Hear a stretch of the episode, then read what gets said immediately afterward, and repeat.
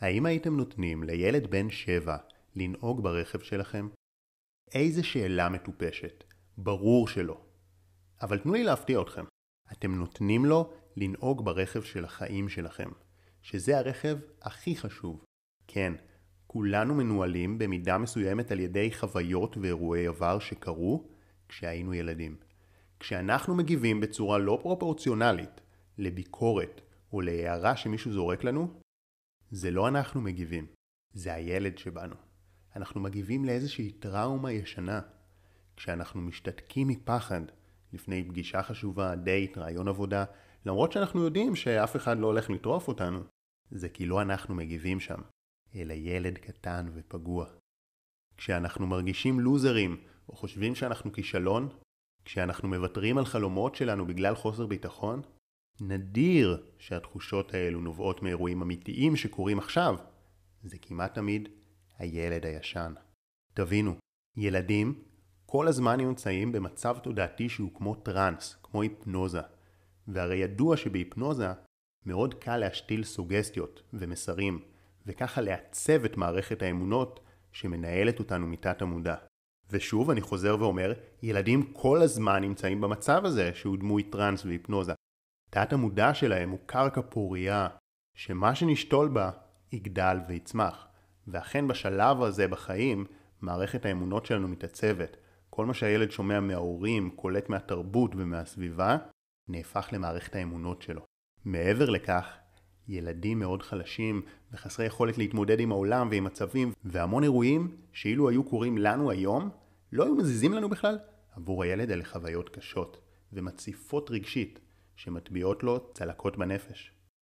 אפשר להסביר את זה אפילו בהתפתחות של המוח, שהחלק הרציונלי והחושב עוד לא מפותח כמעט, אבל החלק הרגשי כן פועל בעוצמה, ולכן אין להם את אותה יכולת שיש לנו לאבד בעין חוויות קשות. אין להם את היכולת להבין את הסיטואציה. זה רק רגש מאוד חזק, בלי ההבנה של מה קרה, וכל זה קורה במצב של טראנס.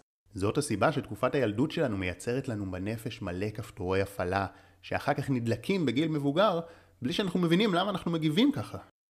אנחנו לא מבינים למה אנחנו מתעצבנים, למה אנחנו נעלבים, למה אנחנו חסרי ביטחון, למה אנחנו מפחדים להיכשל ולא פשוט מאמינים בעצמנו, ועוד מלא דברים. והסיבות לכל אלו נעוצות במה שקרה לנו בתור ילדים. אוקיי, שחר, הבנתי, מה עושים עכשיו? תראו, ב-NLP יש טכניקות מאוד חזקות לייצר את הריפוי הזה ולשחרר משקעים מהעבר. אבל במקום להסביר לכם עכשיו את העקרונות והשלבים לביצוע, מה שיהיה מסורבל, ובסוף אתם ממילא לא תעשו עם זה כלום, הכנתי לכם מדיטציות ותהליכים בדמיון מודרך שיעבירו אתכם תהליך.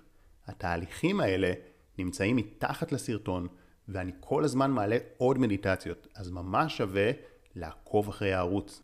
וללחוץ על סמל הפעמון כדי לוודא שאתם מקבלים התראות. עכשיו, מעבר למדיטציות שהכנתי ועוד ממשיך להכין לכם, מה שמאוד חשוב כדי לגרום לתהליך להצליח, זה להבין את מה שדיברתי עליו כאן. להצליח לראות שבאמת מה שמייצר אחוז ענק מהצרות שלכם בחיים והטריגרים מחוסר הביטחון, זה בכלל לא מה שקורה עכשיו. זה קשור לדברים שקרו פעם. ולהבין למה זה פועל ככה. להבין שבהמון מצבים ילד מנהל לכם את החיים.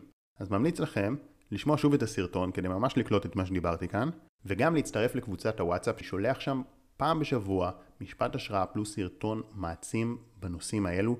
אה, וגם יש ספוטיפיי עכשיו שנקרא פסיכולוגיה מעשית. אתם יכולים להאזין גם שם. מאחל לכם המון אושר ושלווה. שחר כהן